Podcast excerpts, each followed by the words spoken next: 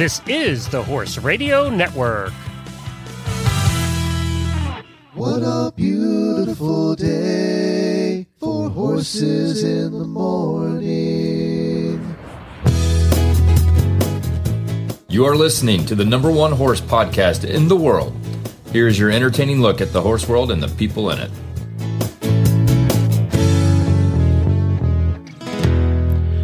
Good morning, everybody. I am Glenn the Geek uh, from Ocala, Florida, but right now in Nashville, Tennessee. And I'm Wendy Ying from Sarasota, Florida, and you're listening to Horses in the Morning on the Horse Radio Network. This episode is brought to you by Holistic Veterinary House Calls and the American Driving Society. Good morning, Horse World.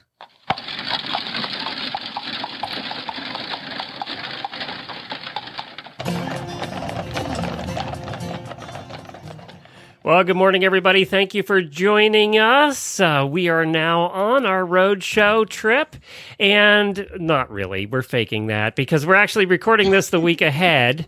Uh, and I, I wanted to say we're recording in the week ahead because I have to, because I have a guest in the studio. We have Keady Cadwell, have you heard on this show for 10 years now. Hi, Keady. Hi, Glenn. Hi, Wendy. Hi. It's so much fun to have somebody in the studio again. It's so much fun. Plus, w- speaking of road shows, we did our test trip. We stayed at your place for three days. I know we had so much fun. It wasn't long enough. We did. We drove carriages and we went to dinner and you cooked and we got to meet the kitties. There's a lot of kitties, Wendy. There's a lot of kitties. And we They're more. fancy kitties. Fancy, very expensive kitties, I learned. These are not cheap kitties. if Jennifer ever spent eighteen hundred dollars on a cat, I would uh, I'd be a little upset, I think.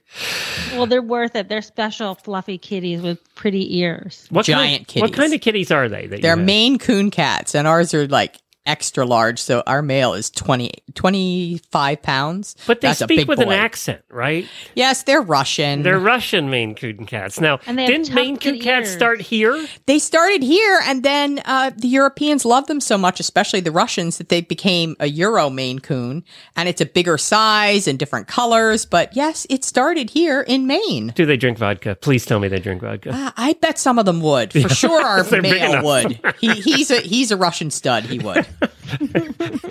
You, so we visited you uh, in Southern Pines, as I said on our test trip, and it was, I, you know, I'd been to Southern Pines once before. Jennifer and I had, but not in your area. So we were in town and everything. It's a cute town and everything, but where you are is really cool because it's so unique. I to any other place I've been. Yeah, literally, we're four miles from town, but we could drive all day without even going on a hard top road. And so many people keep their farms open, so you can drive in between fence lines and uh, visit everybody. It's we always say it's so it's the social training of Southern Pines because, as Wendy knows, you have to stop and talk to everybody or have a drink at their house, or it keeps you busy. And we we did one of those interviews that I did carriage side uh, last uh, episode, so that was fun. And we got we did two interviews actually. Yep, one uh, one that was in a carriage house, and then one on a carriage. So. yeah, with Bill Long. Yep. If you missed that, go back and listen to last month's driving radio show. We had that. Wendy isn't getting in on any of this fun because she doesn't leave Sarasota anymore. She, we, she, We miss you, Wendy. I missed you guys too, but you can come visit me at the beach when you need a beach vacation. Oh, because we have so much time for vacations. apparently, I do. I'm going in. Well, that's not really a That's a vacation. though. working Yeah, that's- vacation. when Jennifer saw we have 13 meetups in in 35 days, she just about quit right there. And I was going to be doing this trip by myself. So Wendy would be more into that than Jennifer is, I think. Uh, so Wendy, what's coming up on today's show? We have a full one. Oh yeah, we have a great show. Uh, the Villa Louis Carriage Classic is back again for its 40th anniversary, and we have organizer Mike Rider here with us to tell us about all the fun events. Uh, plus, Kathleen Hake from the CAA is going to tell us about fun things you can do uh, with your horses that don't cost a ton of money. It's not all about showing; it's about getting out and about. And then on the TCVM segment, uh, we're going to talk about uh, dogs with smelly ears because come on let's all admit it. Our farm dogs we love them but they can be kind of smelly and i'm going to share some tips to help you with that. And then on Keady's segment on the tremont training segment we're going to talk about uh, trying to find a new to you uh, carriage if you're deciding to get into combined driving So we're going to make her work while she's here. Is that- Why not? well, that's interesting too, and I want to ask you because I don't know this about whether carriage prices have uh, seen an increase here. Uh, we'll talk about that a little bit later on too. But let's talk first about your product feature of the month. Okay, so since we're talking about puppy ears, uh, my product feature is a topical herbal um, ear drop, and it's um, the the main ingredient is a herb called Chinese golden thread, and it's very similar to turmeric, but it actually has more active ingredients than turmeric, so it's a much stronger herb, and it has antibacterial and antifungal effects, and then it's also in this um, the the vehicle that it's in is alum. And we've all heard of alum right? It's a mineral that helps with drying the ear. And then borneol is a it's actually a um, essential oil that comes from the teak tree. And it's like uh, it has some antibacterial activity but also smells good. It kind of smells like rosemary and then glycerin is in there as the base and glycerin uh, is the soothing to the skin and it's actually like you know those hydrogel patches that you use for wounds glycerin is the main ingredient of that so this soothes the skin and it gets rid of the overgrowth of bacteria and fungus and it smells great And where can they get it, Wendy? and they can get it at drwendyying.com What's it called again? it's called uh, herbal eardrop Got it. Very good. you can't get any easier than that right Yeah. And who wouldn't want to put something that fancy has the name name. gold in it in their dog's ear. ears? I should change the name. Yeah. Golden eardrop. Golden eardrops. Yeah. there you go. Good idea. That's perfect.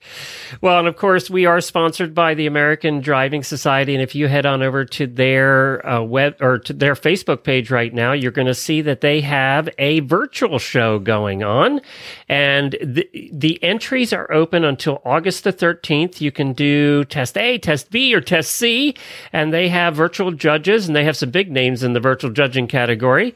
Uh, you submit your videos, and then they'll judge them, and they have the prize lists and everything right there, uh, how you could submit it. So if you're still not getting out and about, if you're in a place that's still locked up, if you're Canadian and you're not allowed to leave, um, then you can. Uh, I don't know if Canadians are eligible for this or not, but um, if you're if you're in a place where you'd rather submit it virtually, they have it going on right now at the ADS Triple Header Virtual Show happening right now on their website. And you can find a link to it right on their Facebook page. All right, who are we going to first? We're going to go to Kathleen with the Carriage Association of America. Well, Kathleen, I am so excited you're here because I see you the end of next week, believe it or not. I know it's coming right up. It's about 10 days away. We'll be in Lexington, Kentucky doing our meetup over there at the Carriage Association of America. If you're around on the 7th, right, Kathleen? It is. It's the seventh at four o'clock. Um, you can come onto the grounds of the Kentucky Horse Park. If you typically there's not anybody at security, but if it, they ask, you can tell them that you're going to the CAA building, and we are two buildings over from the Saddlebred Museum. We'll so to the right of the. Saddlebred Museum as you're coming in the parking lot? Correct. Yep. Okay. Yes. And we're mm-hmm. going to put some signs out. We had some signs made for the road show, so we'll be putting some signs out. We're going to have what barbecue and all kinds of good stuff. Yes. We'll have some Kentucky Derby pie, some Ale-8, you know, a little con- mm, Red State barbecue. We'll be all good with all of our Kentucky favorites. I'm still eating barbecue leftovers from the Ocala event we had on Saturday here at the farm. so I am very excited that we're going to be uh, joining you guys up there. And, and if you want to join us, go to horseradionetwork.com, click on the Roadshow banner at the top of the page, and it has all the meetups, and you can RSVP there and get all the details right there. And thank you, Kathleen, for your work putting this together. We appreciate it. You're welcome. And I just thought about this. Crap. This isn't coming out till next Thursday. It'll be the day before we meet, or two days before, isn't it? All right, let's start over. Three, two. This is how it really goes, Keady. Should we? This Let's double check the date. yeah, this is how it really goes every fucking time we do it. That's why we're so exhausted by the time we call you. okay, this is coming out on the 5th, and we're meeting on the 7th. Okay, three, two, one. Well, hi, Kathleen. It's so good to talk to you today because I'm going to see you in two days. Yes, we will be seeing you on the 7th at 4 p.m. here at the Carriage Association office, which is on the grounds of the Kentucky Horse Park. And we will be excited to see you. And I'm sure people can find us in the parking lot because we'll have your big trailer with the Yep. signage on it. But if you are wondering where we're located, we are two buildings to the right of the Saddlebred Museum. And this is a meetup for anybody's invited. All listeners, uh, friends, or whoever is invited to come out. We're going to have barbecue, uh, some Ale-8 apparently, because you can't go to Lexington without having Ale-8. It's required. Um, and we're just going to have a good time. We we had our first one last week at our house, and Keady's here. And ironically, that she's here because we did our test trip, and we stayed at your house on the test trip. Yes. Yeah. It was so much fun. Yeah, we had a good time there. We had a good time in Southern Pines. Now, Wendy, you know where she lives. She almost killed us getting in and almost destroyed the trailer so that we had no roadshow coming I don't up. believe that. Oh, oh, Wendy, he came in the back way. Oh well, that's Oh. your own fault, Glenn. yeah, but she didn't tell us there was a front way. She just led us down that road He went across the little right. bridge. with the camper. I Wendy like knows that bridge well. Yeah, I It don't w- want to talk about that. It- it was dangerous. But yeah, so we're if you want to meet us and have a good time with us, we were we'd be happy to see you over at the Carriage Association. And thank you, Kathleen, for putting that together. Now you've been up to some things here recently. I have. Uh, so, although we are getting to the point where we're putting masks back on here in Kentucky, uh, we've been able to travel quite a bit lately. So, I've been up to um, Horse Progress Days in um, Ohio. I was at the Keeneland and Concours last weekend. And then um, earlier this week, I was out with the Harness Horse Youth Foundation at the Red Mile. So it's been quite exciting. And one of the things that I wanted to highlight this time was the fact that even if you're, you know, maybe don't have a horse right now or um, you're not able to drive uh, where you want to drive, that doesn't mean that you can just forget about your education and, and that you can continue education in different areas of driving. There's so many different types of driving out there, whether you want to drive for light harness or roadster or what we call pleasure driving, you know, going out on the rail roads and driving, or if you want to do combined driving or whatever it is that you want to do, there's there's lots of learning opportunities out there that don't necessarily cost a lot of money. And that's one of the things that the Harness Youth Harness Horse Youth Foundation does, and they get kids started with harness racing. And it depends on what they're doing that particular time, but their program I think starts at like 25 $35 and they bring you in. You get to sometimes work with live horses. A lot of places that they do it when they're having a camp for a week, they can actually go out and drive. But even when we are at some place like with the Red Mile where we were on a qualifier day, we weren't able to go out on the track. So we had judges, farriers, vets, everyone just open up their barns to us and let us go in and, and meet them. Um, Tim Smith talked about things like, you know, the horses are what all the rules are to make sure that the horses and drivers are safe and that everything is correct when they're out on the um, track. And we had farriers Steve Stanley and Dion um, Compton um, allow us to watch them put some shoes on. I think Dion's probably going to be somebody that you're going to want to talk to. He just graduated from uh, school. He has known from the time he was about 14 that he wanted to be a farrier. So he'll be somebody to watch out for. His coming up um, in the uh, farrier world.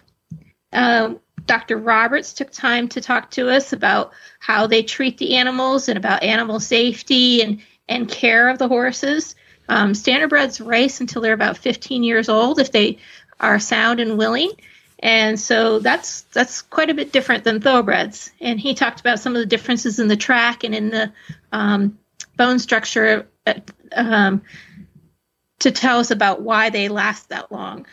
And then uh, we also had Kentuckiana Farms was there to talk to us about the breeding side of things. They are very knowledgeable in that area. They have um, bred, raised, or sold $35 million worth of livestock, um, standardbreds primarily, in the last 30 years. So that's they're doing their job pretty well. And I don't want to forget Mr. Jeff in security who helped us get where we needed to go and made sure that we were all in, in compliance. He did a great job. He's been there for, um, I think he said 15 years. So he has a lot of experience on the backside and knows who everybody and and of course Miss Ellen was there. I think you've had Miss Ellen on the yep, show before. she's been on. Yeah, they're one of our sponsors, and this was the Red Mile was one of their first events. If you go to their website at hhyf.org and go to the schedule, you'll see that they have events coming up. If you want to get one of your kids involved or they're interested in going, they have events all the way through October now. Uh, so this was their first one. We've been talking about them here on the show, and I'm glad you got to go to the first one. And plus, I, I don't know about you guys, but the Red Mile is one of my favorite tracks just because it's so old school nostalgic. You know, it's just kind of cool. Uh, when we yes. went to Lexington the first time 30 some years ago, right after I had met Jennifer, we took a trip to Lexington and we went to the Red Mile. It was a big race day and they had barbecues going and everything. It's just, it was a cool atmosphere. It reminded me of what it would probably been like back in the 1920s and 30s. You know, it was a party uh, as opposed to a bunch of uh, drunk old guys with cigars just betting. Uh, you know, it was different. It was different yeah. than than most races. But uh, yes, yeah. it doesn't have, quite have that Chicago vibe to it. No, no, uh, no. It's it's cool. I really like it. Well, that's great. And what else? Have done the barns too? What so else have you nice. been up to? So the weekend before that, I was on at Keeneland. Keeneland has their concours d'elegance, and they have raised over a million dollars for the Lexington Children's Hospital with this project. And basically, it's a car show. Um, and they bring the cars in, and, and you get classified by um, the, the years that your, your car was made, etc. But they also have a category for carriages. And that was really nice. They've been doing that for, I think, six or seven years now. And that's an opportunity. Uh, it usually costs about $20 to get in. Uh, but again, that's a donation to the Children's Hospital, essentially. And you get to see a lot of different carriages there. I th- think they had eight this year. Um, they go with a different theme every year. This particular year was, I believe, sporting vehicles. And um, the Burgesses brought up their vehicle from Virginia and had a great time with that Phaeton and it did rain, so we had to cover them up a lot, but it was still a, a wonderful opportunity to, to learn about the different vehicles.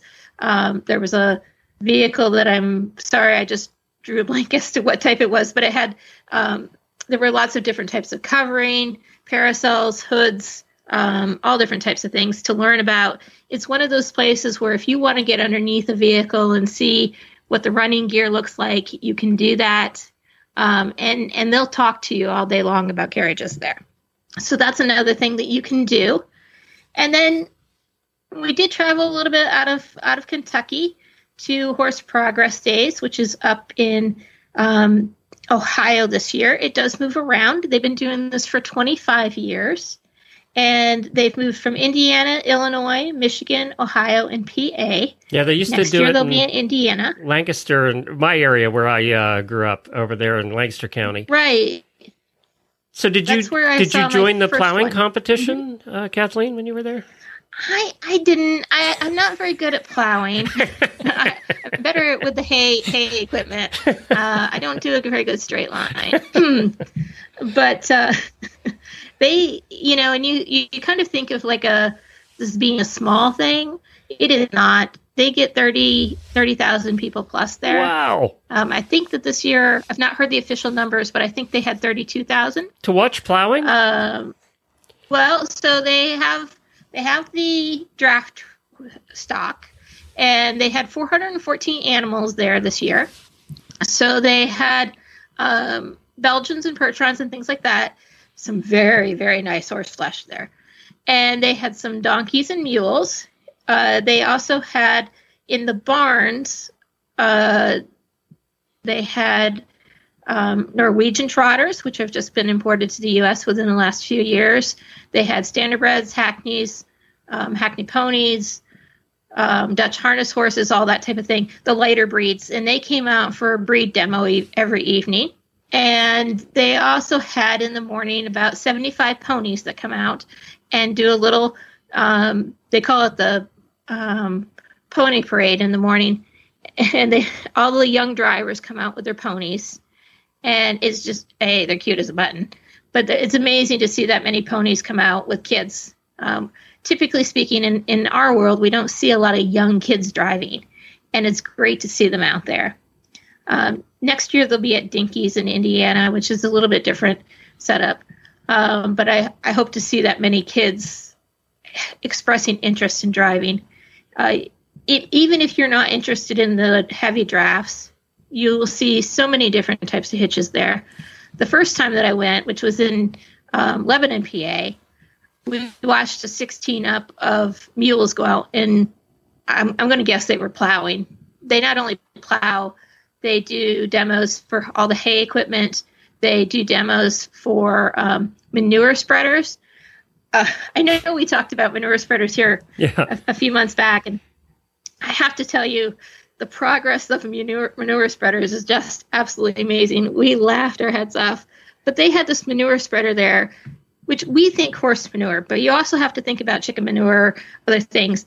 This is a horse-drawn manure spreader, and it literally tears everything apart as it spreads it, and it's like this huge cloud just comes out of the back of the manure spreader. It it spreads tremendously, and it just kicks it out like like in this fine mist, and which a helps the pasture because it's broken up easier, and then um, things that are really heavy like like chicken manure. Yeah, but go- I don't want to be the guy driving it. Oh well, it but see that's the benefit of technology. As long as you're in front of those wheels, you got no problem. Unless it's you're going windy. in the wrong way with the Yeah, wind. exactly. Yeah, it's like when you're mowing the grass and you turn the wrong way and it all blows up at you. yeah. You're doing the manure yes. spreader. You're in big trouble. yeah, but we were. I mean, that manure spreader was something else, man. I uh, I did have to laugh about that, but uh, um, but you'll see so many different hitches at these places, and and so many at all of these different events. So many different types of horses, so many different types of carriages, and other horse-drawn equipment. That you know, it's really even if it's not your specific thing, it's such an educational event that it's it's well worth going and and maybe stepping out outside of your comfort It zone sounds to like see fun. them. Yeah, it actually, yeah, Oh, that sounds like fun. I really enjoy Horse Progress Days. It's it's really, um, you know, there's a lot of Amish there. I know that some people have some, you know, good and bad things about them. Every animal that was there was well taken care of, um, and and you know they are teaching amongst themselves how to become better horsemen and how to take care of their animals better, which is which is good too. And this year they had added the homesteading compart- um, component because there were just a lot of people interested in homesteading. So there was a lot of um, equipment that you could be used by one or two horses um, and that type of thing. But uh, if you ever want to just get away for a day, and a or, and they also have fantastic food. Uh, Horse Progress Days is something to, to go to. Um, Very good. it's it's good. well, yeah. that's terrific. I'm And, glad and to hear all about three these of them events. were fun. Glad to hear about yeah, these because events. you know we don't all show. Well, that's true. I don't show, and I love these things. So, yeah, it's horseprogressdays.com. I'm looking at the website now, and they do it every year. So, and as you said, it moves around kind of in the Northeast area, uh, sometimes Illinois, uh, out in the Midwest. But I can't see, I don't see on here where next year is going to be. I was trying to take a look at through that, but I don't see it yet. Oh, it was in the catalog. Yeah. I've not seen it on, on the website, but I, I did see it in the catalog and they did talk about it. Okay, cool. And they've teamed up with these um, auction places. So this is in Mount Hope. Um, and they did talk about animal prices. Uh, the one auction that they were talking about is a very specific auction. I'm going to say they did like 400,000 several years ago. And last year they did $4 million worth of sales. Whoa. And My so, God. you know, there's definitely a market out there. Now, I have to say that Memorial Day or Memorial Sale, it's not Memorial Day, it's Memorial Sale. They we just had the um, Junior League Horse Show here. They sponsor a thirty thousand dollar added driving class for that. And so, you know, they put their money where their mouth is. It's it's worth it to go to that show and get a horse that's qualified because then, you know, you got a chance at thirty thousand. Well, that's terrific. Kathleen, thank you so much for joining us again today. It's the Carriage Association of America. It's, uh, what's the website again? Our website is caaonline.com or you can find us on Facebook at the Carriage Association of America. And we'll see you in two days. Yes, on August 7th. Looking forward to it. Thanks, Kathleen. You're welcome. Well, today we have our dear friend Mike Rider with us from the Villa Louis Carriage Classic, and they're celebrating their 40th year for this wonderful pleasure show that they have at Prairie du Chien in Wisconsin. So, welcome, Mike. It's so great to have you back on the show. Well, I'm great. I'm glad to be back, guys. Uh, I really enjoy listening to the show, and so I'm excited to be a guest again. Well, I know because of COVID, you had to cancel last year, but I'm so happy to see that you're back on for this year and for your 40th anniversary. Absolutely, we uh, we we were sad to, to miss last year, and since shows are starting back up in our area, it's, it's getting to be time for people to get out and do this again. So it's kind of exciting to, almost like everybody's first time. Yeah, and uh, now this is a pleasure driving show. So you have lots of antique carriages and different turnouts and all different sizes from minis to drafts. But also you get a large amount of spectators because this is held at the historical site, right? Correct. Yeah. Usually we get about a thousand spectators. I'm expecting that'll be a little lower this year. Uh, you know, just with everybody not quite ready to be out and about. But I'm Yeah. we're, we're expecting a few hundred at least spectators this year. Yes. But it's a great place to go out for because it's outside and there's lots of things to see. So Absolutely, and, and we have um, we we, had, we reorganized some of our classes. Our picnic class usually was the one that had like the most crowd around the Mhm. competitors. We, we we discontinued that this year just to try to minimize as much crowd conglomeration as we could get. Um, but we do have a couple other things like um, uh, David Saunders is coming to give some lectures for us, and uh, Mary Chris Foxworthy is going to give some lectures too. So we have some educational things for the general population that, that Oh, don't otherwise great. get to get to be around. There, there aren't, a, you know, there are a handful of carriage shows in the Midwest, uh, but our, we tend to draw people from about a three-hour radius from our little town in Southwest Wisconsin. So, a lot of them have not no no real experience with pleasure driving or what what carriage driving is about. So it's fun. Right. It's fun to educate the the general public on things. Now, uh, speaking of educating the public and your spectators, this year you, you are you having a carriage restoration competition also? we are the the Carriage Association of America. The board of directors of the CAA is meeting here, and we're having the hosting the Carriage Showcase, which is their like um, it's usually their annual restoration class. Since they didn't have it last year, they were going to come here last year in September. They went to Thousand Oaks in June of this year in California, and then we're having another one in September here. So people are invited to bring uh, carriages either as part of the show and enter them in the showcase, or just unhorsed and, and have them evaluated. Right, because there's a lot like I I love to go to the auctions and see all these old guys that are like car collectors and like tinkerers and they collect these old carriages and they buy these things that are, just look like a pile of sticks and then six months later you see them and it's a restored carriage and It's they don't have help horses you know they're not interested in horses but this is a great way for them to get out and about Right. It's it's in you know uh, I was just on at the Keeneland Concours last weekend, or two weekends ago, sorry, and it was uh, same thing. The antique car collectors and showing off their cars. It's the carriage equivalent of that, where Right. collectors can show off, show off their antique carriages and and talk about the restoration process and how they, people try to get things back to original and and and the and the evaluation is very intense because I've I've seen a few of them where they look at every screw head and every bolt and Oh, and go through and make sure everything is is is as perfect as can be. I we when we lived in Lexington, that was one of our favorite things to do every year was go to the Keeneland Concours. It was just such a cool event. Uh, I'm embarrassed to say I'd never been there until two weeks ago when I went and judged it, and uh, it was phenomenal. The the cars. I told I've sent a number of pictures back to my wife on the phone. I'm like, if I win the lottery, I want one of these. Like, there's a lot of those there, and you'd need to win the lottery with today's prices because they're up No too. kidding. Hey, I, I, please tell me you have something cheese at the food stand. Uh, you're in Oh, Wisconsin. absolutely. Oh, good. Okay. We're in Wisconsin. We we we have you know we we have traditionally had receptions on Friday and Saturday night. We we haven't booked them just yet. I have the the nonprofit groups scheduled to do them. We just got to make sure that we're okay with our uh, you know, hospitality folks and our site folks to make sure we have the places to do these and have enough room to spread out. But cheese and sausage, baby, all the way. And are you work in a hospital? Do they have cheese IVs there in Wisconsin, right in the hospital? Oh. Just Not so much, not so many cheese IVs, but uh, Okay. we do have fried cheese curds. Oh, that's a thing. If you've not had the Wisconsin, do they actually cheese- serve fried cheese in the Right there, the hospital in the fried heart ward? Oh, that sounds so good. Now I'm hungry. Uh, I love my Mike- cheese fri- uh, cheese curds. So yeah.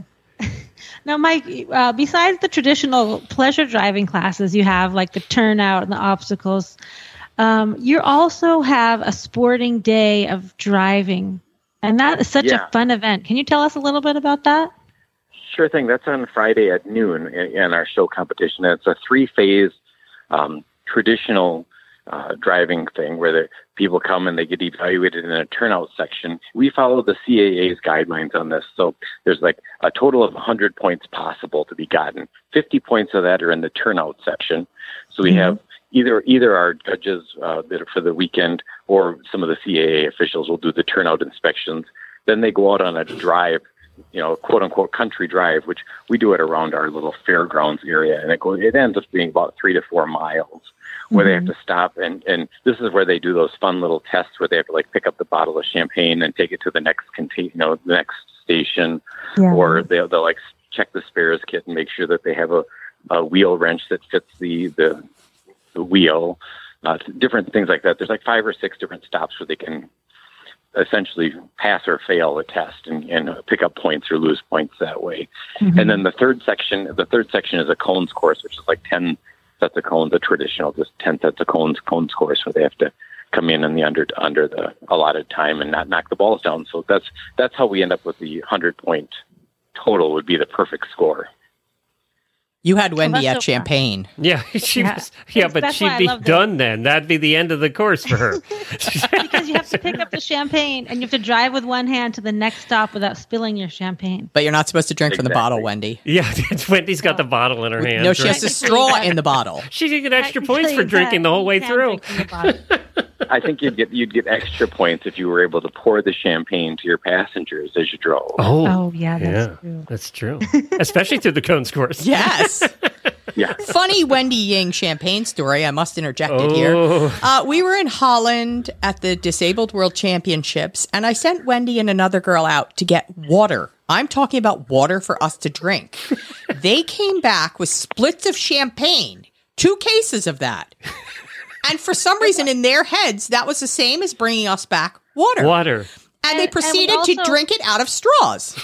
And we also brought you back. That's because they were individual sized bottles. They were personal champagne. And we brought you back the ice champagne pops. Yes, they did. They, they were very oh, helpful. That's So Wendy would love that. Yes. That that would be her. She she would. How'd you guys that. do at the World Championships? I don't remember. That's right. Wendy was a bad influence the whole way around. We did great. okay, well, so let's change the subject. Okay. Mike, when is your show? What's the date of your show? My, the dates of the show this year are September 10, 11, and 12. And um, and it's in. Am I saying this right? Prairie du Chien.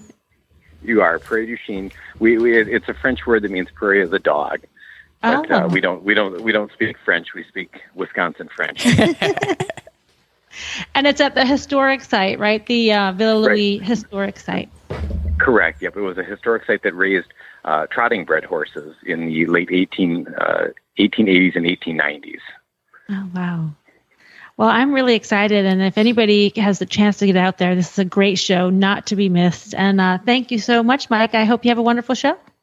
Great. Thanks a lot, guys. Thanks, Mike. Well, Keady is here in studio for a change, so she doesn't. You know, when when you always said I have to go to the end of the lane to get a cell signal to talk to you guys and do your training tips, I didn't know the end of the lane was like three miles away. And believe me, she needs to do that because there's no cell signals out where she is. I have to go sit in the car like some psychopath in front of someone's house so that I can have a good enough signal to do the call. There is. You are literally ten miles from town. They need to put up a tower near you or something because there's nothing. four miles. No, I know. It's so close yet so far. So when I did the show, Wendy, when I did Horses in the Morning from there, when we were on our test trip, I drove down to like the Best Buy, which was underneath the cell tower, and did it from the truck. I had the truck running that's with the air conditioner for two hours, and I did it from the front of the truck. At least there's That's a a Starbucks right across the street then. There is, and then and then listener came and sat in the truck with me to do the show. so, welcome to Southern Pines. You're like, We'll do anything for oh, five little minutes of fame." You want to come in here and do a pod? Yeah. And Jennifer I went guess shopping. She's like, "You can sit in there with him. I'm sick of him. I'm going shopping."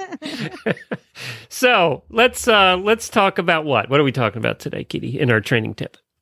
Well, Wendy had a great idea that we could talk about buying yourself a carriage. And not, that doesn't mean getting a new carriage. It means finding the proper used carriage for your horse and for what you want to do with it. This is especially daunting for new people like I was. I didn't know what to do. I didn't know where to go. I knew nothing about it. And back in those days, pre-internet, you know, it was even worse because you didn't really know anything. So what did I do? I got the same first carriage everybody does. And uh, then Yeah, but we this is more like if you have a first carriage, right? Your first carriage, we all get something to drive. Got a around in. Meadowbrook like everybody Yeah. else now does. you know how to drive around, and you're thinking, "Oh, I might want to do CDEs," but you don't want to buy a brand new carriage because you don't even know what you need. right. Like, so how do you make that transition to a drive around carriage to a competition carriage for like getting into entry level CDEs? Right. And then you have 50 million people giving you advice and saying, I don't, I like this. I don't like this. So I have this. The, the basic thing is, okay, you want to get into CDEs. First of all, we want a four wheel carriage. It would be mm-hmm. super nice to have brakes. I'm always a big advocate of the finding the horse friendly things. So brakes are even with a po- little pony, pony carriage. Even with the little pony because what happens is yes you have britching on but think about your halts in the dressage test or in cones when the carriage pushes the horse's britching it pushes you past where you want to be so if you have brakes not to stop the horse but to stop the carriage pushing up on the horse, horse, right? It so makes they- a so you're stopping together rather than right, okay. exactly because otherwise it pushes their butts Right. so then if that's very horse friendly is some brakes uh delayed steering super horse friendly What does that mean for somebody who doesn't know? So if you're dry, it means that the carriage follows the track of the horse, not cuts inside. So normally you're attached to the front wheels, your front wheels would cut inside. So you would hit a post or yeah. And uh so it makes it so that the horse you can get through things without having to pull as much on your horse's face. Mm, okay, that makes sense. So the carriage is more following the track uh, of the horse rather than cutting off the corners. Yes, exactly. Right, right. Exactly. Yep. Okay. Got Stay, it. it'll stay wide. Got it. pushes it a little bit to the outside. So that's nice for the horse. And then also the the newer carriages. I'm saying newer, that's still 10 years ago, 15 years ago, much wider on the shafts. So that when the horses work, they have room to come through their bodies without hitting their outside hip on a shaft. That is true. Even when I started driving, the shafts were so much narrower than they are now. Yeah, and But that's hard on the for horses. Horses to go down the road straight. Yeah. Yes, exactly. And You make no turns. Right. So if you're asking, like even at, at even at the training level, well, at training level you do big circles, but when you have to do a 20 meter circle with a single horse, they need to bend their body, and if they're stuck in pleasure driving or like road carriage shafts, it's too skinny. They can't bend. They'll just bend their neck. Right. It's very difficult for them. And then also, if you think about the dynamics of it, they essentially then have to push the carriage with their shoulder. So you don't want them doing that either. You want it to pull smoothly. And if you have a wide shaft, and you might as well always make the shafts as wide as your carriage width is. There's no reason not to. So if you see a carriage with it narrow, mm, walk away. That and for a little while it went to very low line of draft. So it was pulling the the Which are means that the it means that the where the traces attach were super low because for a while I always people wondered why they weren't stepping over them all the time. Well, it does happen, Yeah. but uh, for a while people thought, oh, it, you know, it's easier to pull the carriage, but it turns out it actually isn't. That it's much easier to, for them to pull when it's a higher line of draft, and it keeps the carriage rolling better. Yeah, that But, you never know, made- There's that- been fad things. Yeah, that thing never made any sense to me. It No, just actually, the physics of it is wrong. yeah. So So you want to look for wide shafts, a nice line of draft. I mean, if you're going to do that, put them up high and have them pulled down. You know, Yeah, It's exactly. the same thing. Or attach it like the um the cows up to their withers or something. Yeah, and when they when we had the low draft, then you also had a lot of pressure points on their shoulders because the the um, breast collars weren't meant to pull from that low center that low area. Right. And and our thing with dressage is to keep the horses much freedom in their stride as possible. So if we're pulling the saddle down, which is my beef with two wheel carriages, is it's pressure on their back. And always pressure on their back that you can never get a horse to really elevate the back when you have the pressure coming down. So that's my thing about two wheel carriages. But yeah, any pressure points, anything that makes it harder for the horse to pull, you want as much freedom as possible. So yeah, that's a big thing, Wendy, about how the carriage pulls. So how Keady, do I? what about? Yeah, go ahead, oh, Wendy. Go ahead, Glenn. I was going to say, what? A, how? How do I find? Where do I go? What are the best places to go to find that used carriage? So there are super good used carriages available. Uh, And I would always tell people it's like Wendy said, you get your first carriage and then you want to get something else. You know, the big three, the Kuhnle, the Bennington, and the Vanden Heuvel, super good carriages. Vanden Heuvel's tough for the singles because it's a bit heavier. Bennington's really nice for ponies. Now, people think, oh, well, that's so expensive. But there are used ones around to be had. And if you keep your eye out, you can find them. And it doesn't matter if they're 10 years old, but You- they're still really well built, really uh, well engineered carriages. So you say keep your eye out. Where am I keeping my eye out? So you can look everywhere, like on the internet. And uh, I think the ADS has a, you know, for sale area. Um, Facebook watch Marketplace. You know what? Yes, I have to interrupt here. A lot I of clubs. Best place, Yeah. A lot of driving clubs. Yeah. I, yeah, I think the best place is to if you have a friend that you know that does drive combined driving, then call them and say, "Hey, look, this is what I'm looking for." Because a lot of people don't advertise their carriages; it's by word of mouth, and then by the time it gets around, you're like, "Oh, I was looking for a carriage," and they're like, "Well, I just sold mine."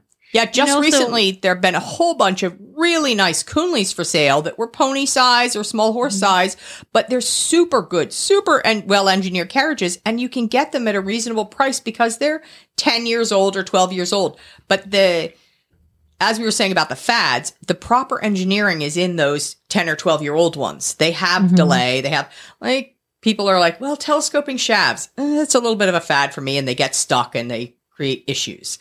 So, okay, maybe you don't need that. I wouldn't get it.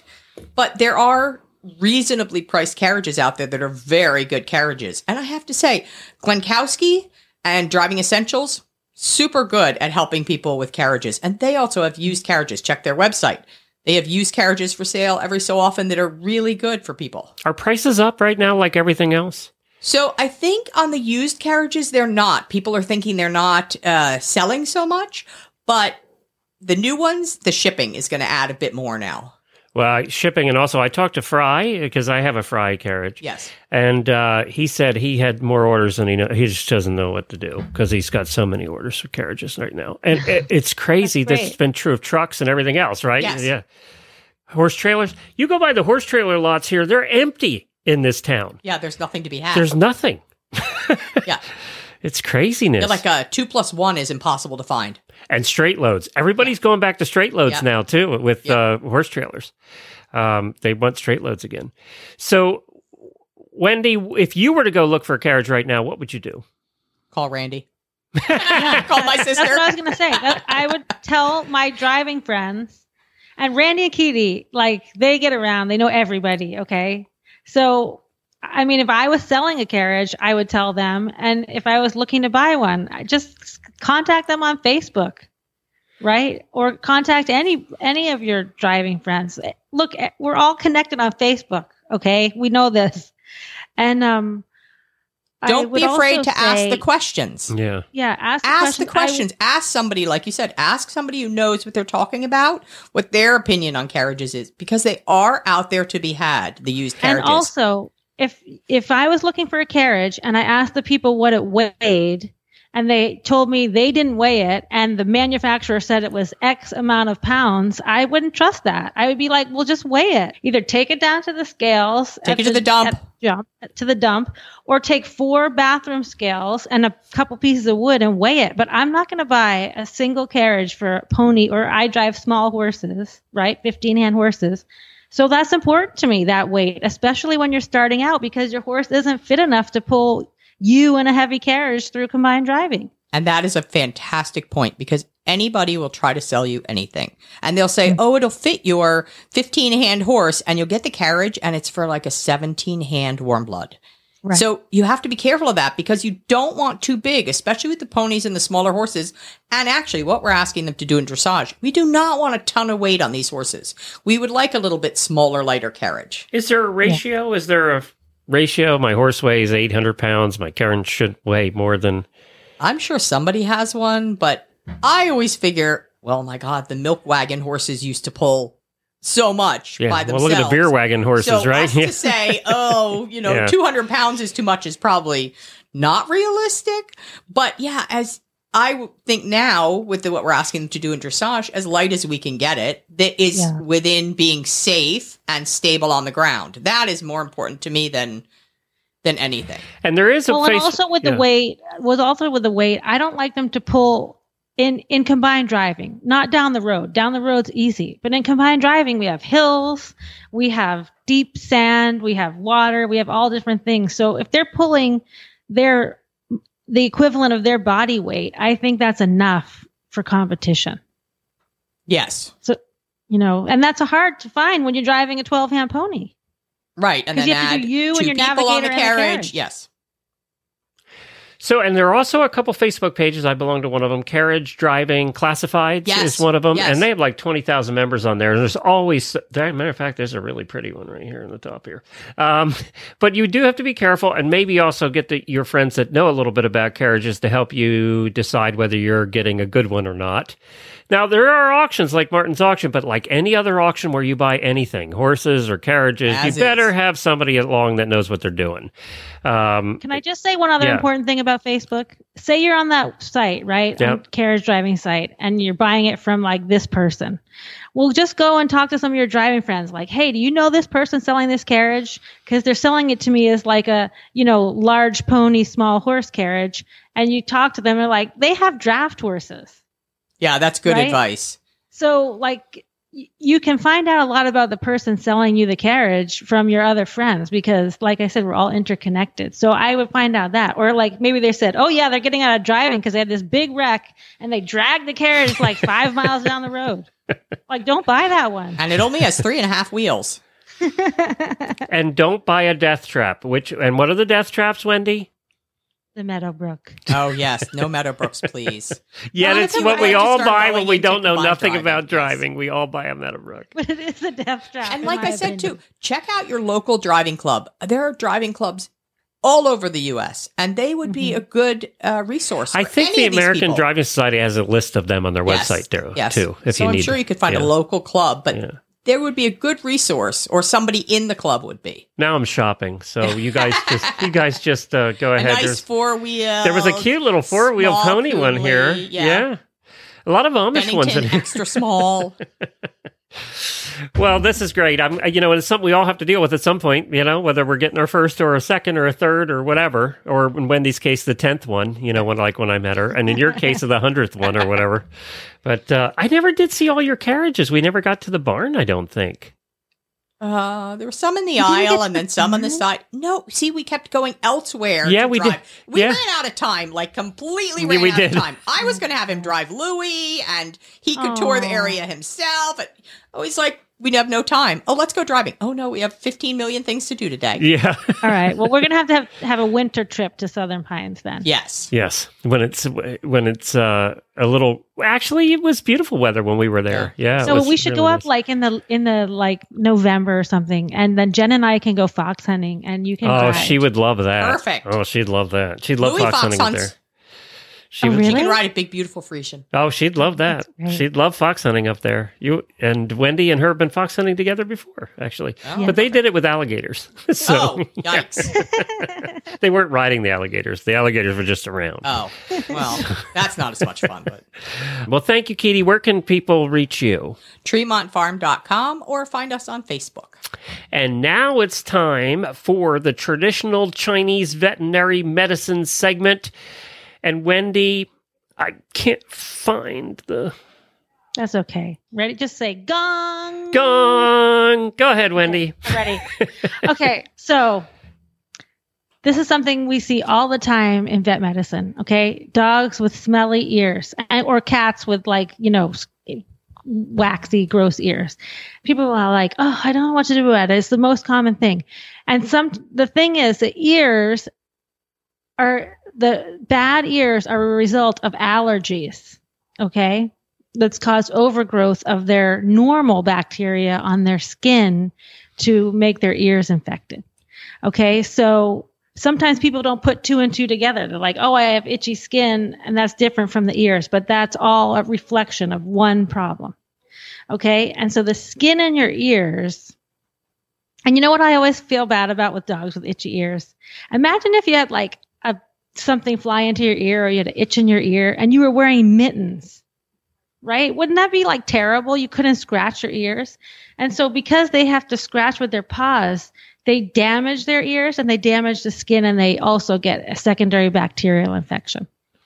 Okay. And so what can we do for that? Right? When we have chronically infected ears, they lose that ability for the skin to keep growing out of the canal to pull the wax out and the wax gets stuck in there. Then it damages the skin and you get that secondary bacterial infection. So people put all kinds of topical things on and do this and that. But if you don't get rid of the underlying allergies, their ears will always be infected. Okay, so what do you do? The first thing I recommend is you go to your veterinarian and get an ear exam. And I know people like to self medicate, especially with horse people. But what will happen at the vet exam is they'll look into their ear with that, you know, that little otoscope, right?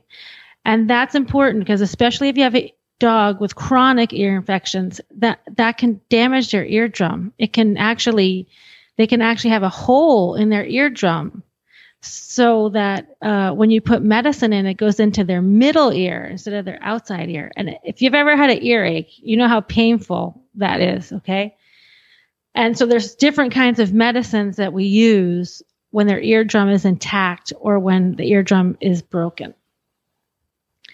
Then also you take the earwax and you look at it under the microscope and you can tell if it's a bacteria or a fungus or if it's parasites those treatments are all going to be different.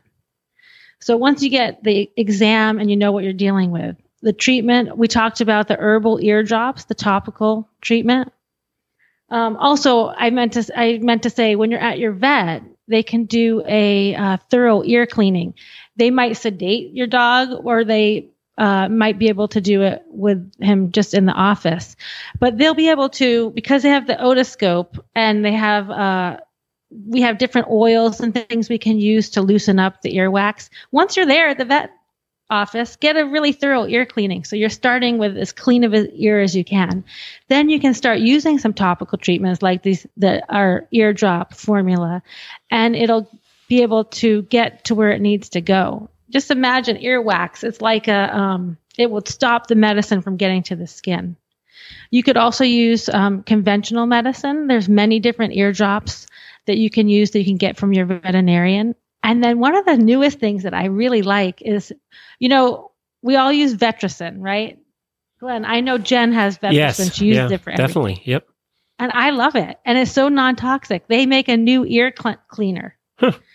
And it's really safe and it's really effective. You can get it at the tractor supply or whatever. Uh, and then if it is really a, a severe issue, we also have a herbal formula that's called ear damp heat that you can use in conjunction with ear drops. And then, like I said, that the allergies are the root of this problem. And in Chinese medicine, allergies are damp heat. Okay. So that means what we want to do is we want to get rid of this damp heat or this inflammation. So I talk a lot about food therapy on this show. And we want to use a non inflammatory diet, which includes things like cool proteins, right? So chicken is really hot. Venison is really hot. But things like white fish and turkey are cool. So if you can switch the food to something like that, it can be better. And then also we want to get rid of dampness. And foods that get rid of damp are like uh, like mushrooms are a good food to incorporate. And then you want to increase their allergy threshold by increasing their omega 3 fatty acids. And I talk about this all the time when we talk about sweet itch or things like that, itchy horses. In dogs, a great way to uh, increase their omega fatty acids in their diet is with like sardines. You could give like a, you know, a 50 pound dog could have one sardine a day. And if they're smaller, give a less. You could also give them hard boiled egg if you don't like. I have some clients that hate the smell of sardines, but you could give them some hard boiled egg. Now I know who eats use cheese. sardines, the dogs. Yeah, exactly. and then let me stress this flea control is really important with allergies. And I know people are like, oh, my dog doesn't have fleas. Well, even if you don't see fleas, if your dog has allergies, the first step is to really get them on prescription flea medicine.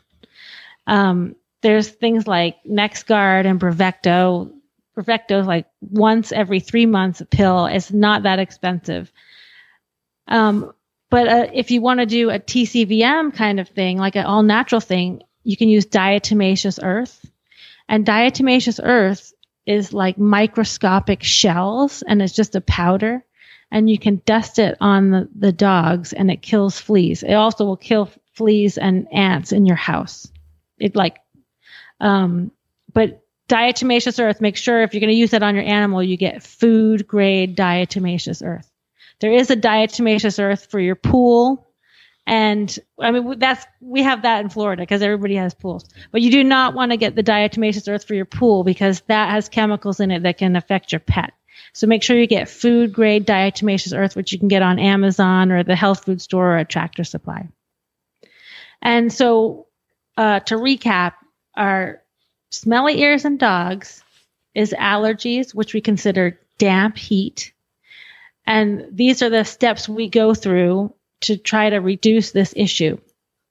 And um, I think everybody wants like to just give them steroids, right? They just give me the steroid shot to stop the itching.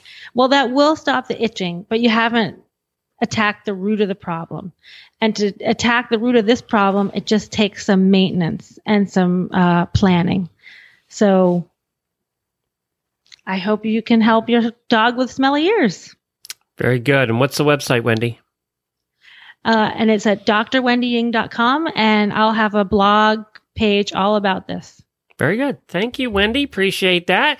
And thank you, Keady, for coming out to the studio today and hanging out here. It's been fun. It's been Haven't fun you? and educational because I did not ever think about that with the dog's ears, Wendy, about the allergies. Yeah. I know that it, it it's it kind of I think that we as vets are missing on that educational part for our clients because that is the it, that one thing now that's going to make you think differently about your puppy's ears and the kitties too.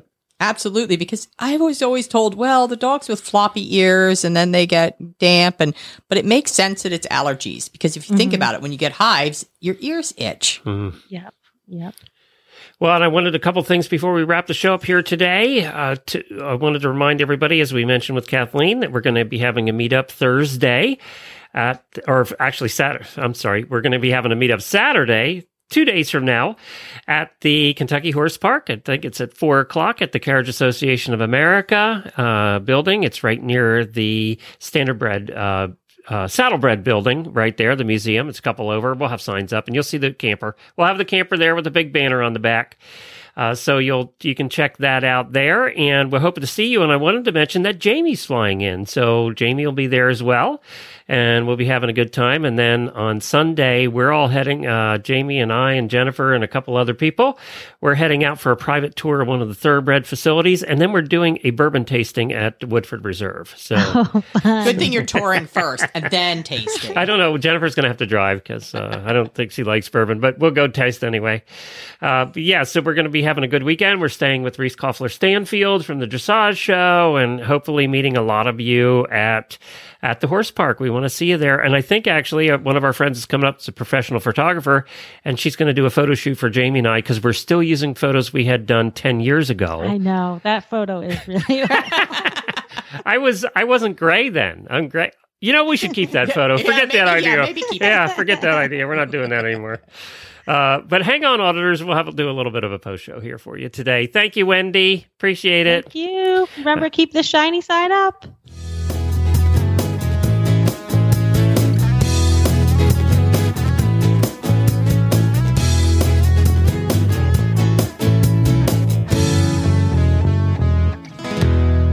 Now, you guys have never heard the post show opener, have you? No. Oh. Oh, here you go. Okay, auditors, you made it to the post show. Remember, this can get a little, well, shitty. So it's not safe for work or the kiddos. Y'all have fun now. As you can see, whatever goes, goes in the post show. It's so funny because we had a bunch of auditors out here for the last meetup, and uh, they were all like, We love the post show. Because Jamie gets a little crazy in the post show. So, where, you know, you guys have probably had some. Tell us about one of the wildest times you've ever had together, you and Wendy. No, we can't. Oh, it's post show. This is just the auditors. This is where we're supposed to tell these stories. I don't think legally we can discuss all of them. okay. Well, you know, Keady brought up the whole disabled championships. Yeah, with your with your drunken uh, champagne fest. Yeah, Yes. but remember, like back then, I was like, remember, I lost a ton of weight all of a sudden because I put myself on diet pills. Oh, yes. So I didn't realize it, but I was like in liver failure be- from those diet pills. I took these She pros. And then he added all that alcohol to it. Oh, yes. yeah. And I was ha- like having walking blackouts, but I didn't know because I was in liver failure. Like I didn't know. I used to be able to drink a ton. Like I could drink a whole bottle of champagne. I was fine walking around driving the carriage, but I would drink like two glasses of wine and I'd be like black. Plastered.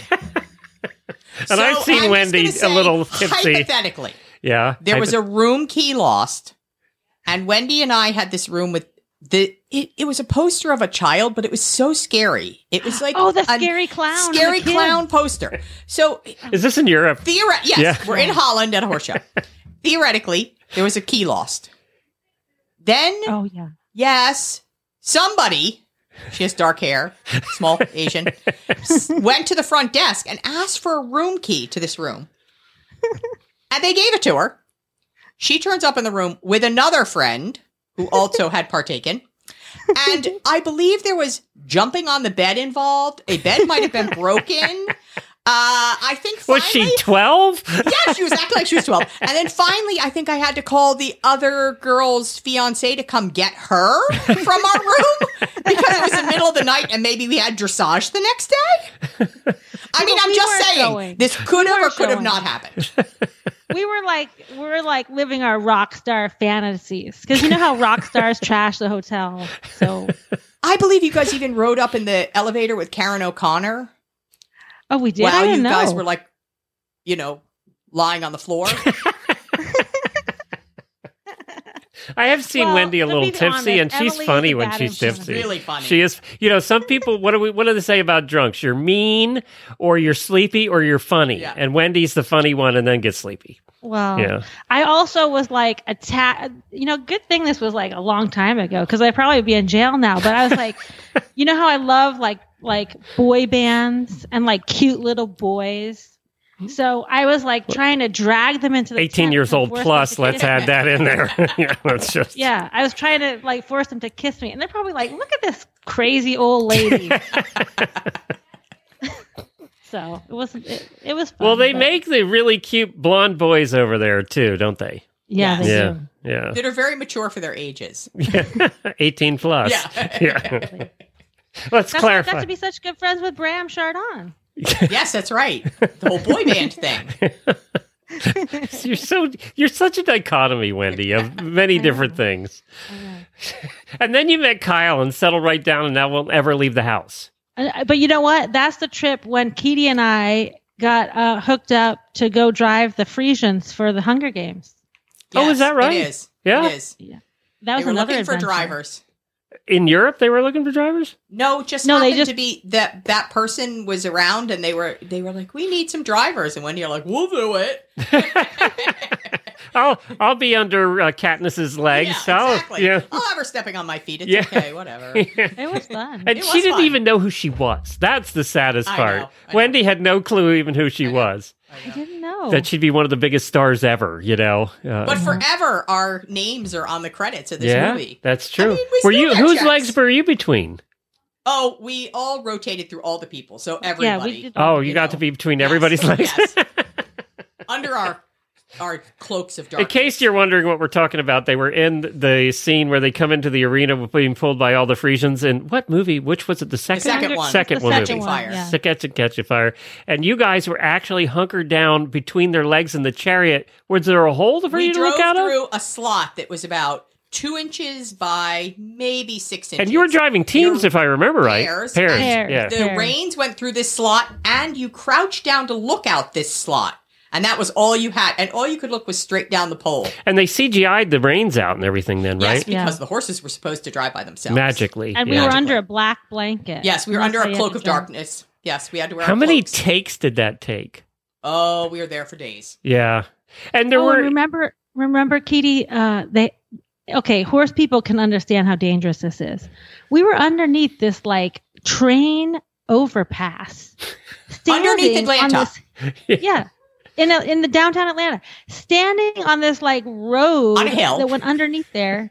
It with these Friesians in these chariots. Well, and Lenny was like- Kravitz forgot his lines. oh yeah, And Just like, saying.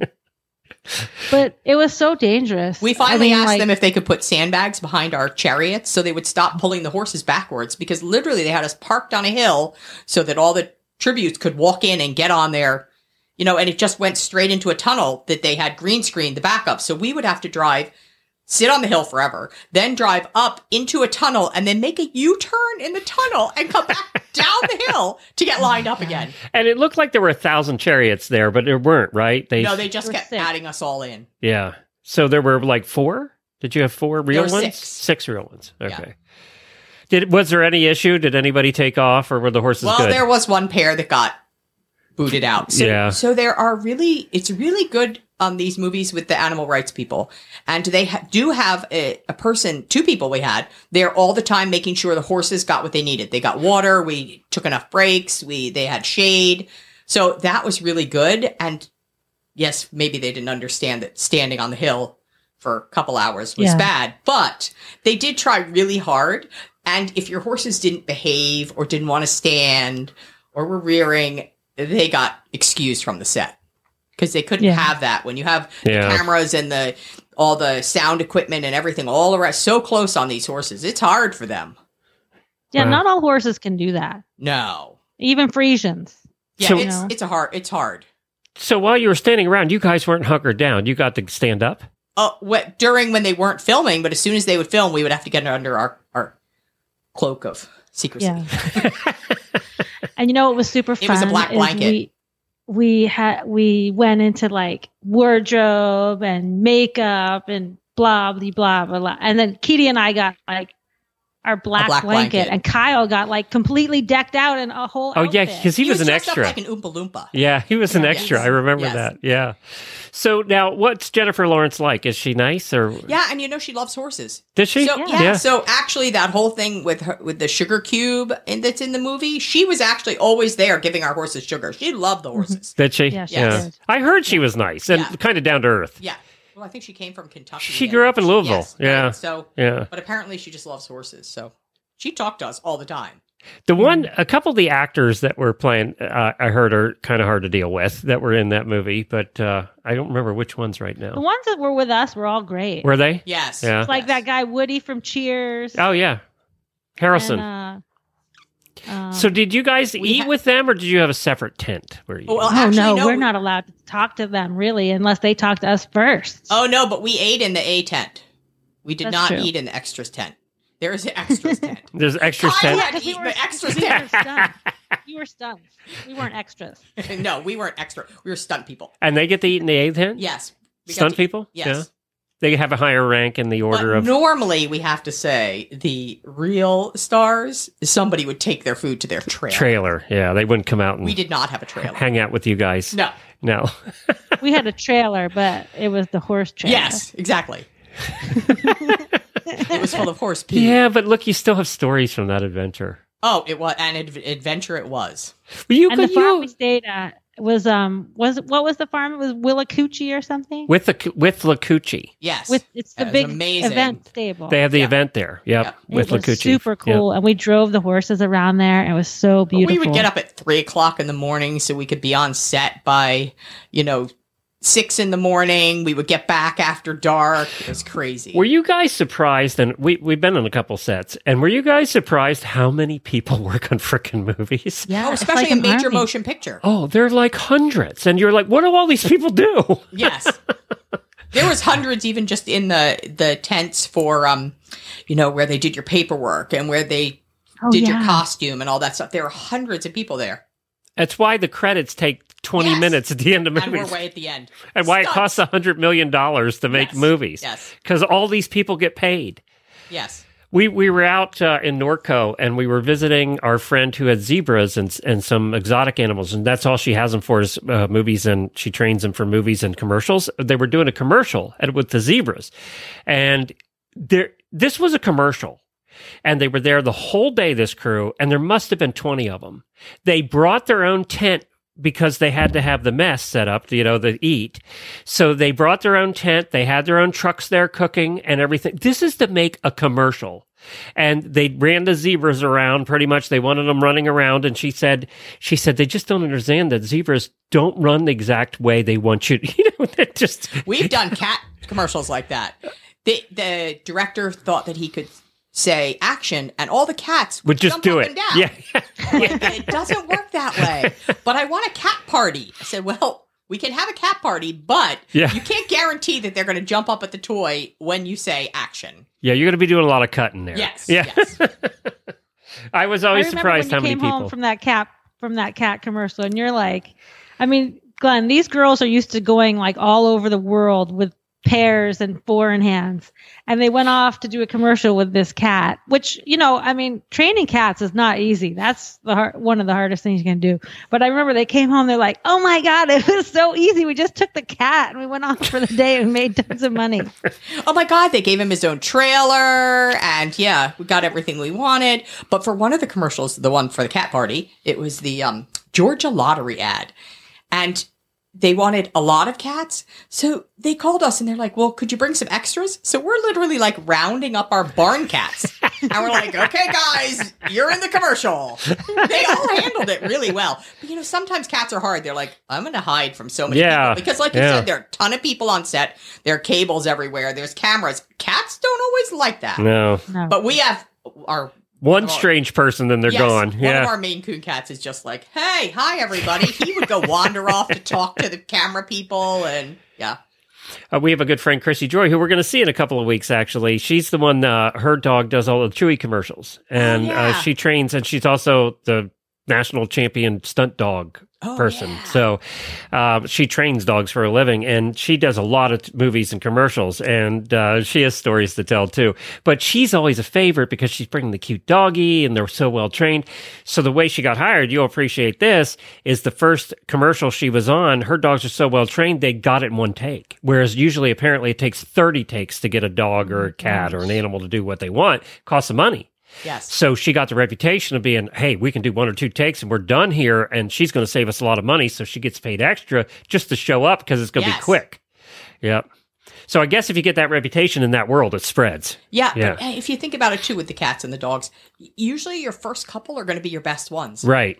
Then the dog's going to be like, "Ugh, Yeah, I'm done "That's here. The last time I want a high five. Yeah. yeah. Yeah, that's true. That's true. Wendy, do you have any dogs left right now? Of course, I have one of Tamika's babies who's like she's 15. I was now, just going to so say she had to be old too. One Yeah, dog. she is. Yeah, we I've none and you have one. What's the world coming to? I know. I've been desperate to get a puppy, but you know, I have all these yard chickens and ducks and everything. So, So a small dog I want another work. Jack Russell, but Oh, no. I was like worried about it. But then Keady came up with a solution for me. What's that? Muzzles?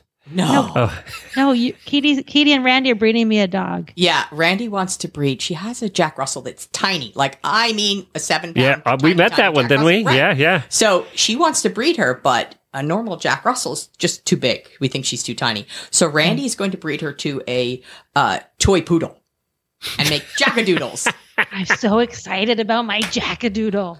My God, they're going to be the cutest thing. Kyle's No, going to be so carry it in a embarrassed. Knowing this dog, you've met her, Stifey. Her name's Yeah. Stife. Yeah, it's a tiny dog, Yes, too. Uh, she'll probably have like one a time. I don't think that dog could have a baby. Well, you figure She's that's what a poodles baby, okay? do. It's the tiniest damn dog I've ever seen, especially No, a it's like Jack Russell. Miniature Jack Russell. She Yeah. does look like a stuffed animal. Kyle's going to be so embarrassed. Wendy's going to want to take this dog out in public, and Kyle's going oh, to and put hide. pink Gonna have bows its own on it and make it wear clothes. Definitely. Yeah. I do not Tammy see you with a toy dog, Wendy. I just Oh, don't. can't wait. Oh, it'll be a feisty little thing too. Yeah, it's it'll true. be. It'll look like a poodle, but act like a Jack Russell. Jack Russell. but, but because it's poodle, it won't have the bite strength to kill my chickens with one bite like Yes. my Jack Russells do now. Yes, it won't be related to Randy's dog, Chili, Yeah. who the first time he saw the chickens at Wendy's, he might have tried to pull all their tail feathers off. Now, I've joked on this show a lot about uh, there's a limit to when you became a crazy dog person, and Keady's over that limit. Oh, over- I know, but we inherit or rescue them. uh-huh. Yeah, that's what they all say. Eight. Yeah. Yeah. You're four over my limit. and. Randy sent me a picture of another dog yesterday. You are four over my limit. How do you get a dog sitter to take care of all those dogs when you guys go away? They're very well behaved. There are eight of them. No, they're like a, a pack of hounds. They're terrible. It's Southern Pines. Yeah, it's You just Southern get somewhere to feed Pines. the horses. yeah, They can do the job. Yeah, we won't mention how many horses Keady has because she doesn't know. We don't count totals. No, it's, they don't. ca- I tried counting when I was there just to see. then they move around, so you That's can't what tell. happened. I couldn't get them all. They switch paddocks, and then you can't tell who's who. I couldn't get them. I They all said, Jennifer, we're going to count them for her. Yeah. And we kept trying, but they kept moving. It's like, oh, did I count that one yet? Because there's like 20 out at a time. Well, they have babies. And we just had the cutest little baby, a little boy. He's adorable. And you can tell Randy's mm-hmm. been watching too much Discovery during COVID because she named it Tomcot, which is one of the most uh, gold producing claims in the Bering Sea. Good Lord. You so need a, she, you so need a it's job. gonna be a, it's gonna be a Palomino. so she thought, I'm gonna name it Tomcot. And people are like, where'd you get the name? Yeah, Randy's been watching too much Discovery. Way too much TV. all right, we got to go. Let me play the closer. Thank you, guys. Congratulations! You made it through another post show. Thank you for all your support. Now, go ride your horse.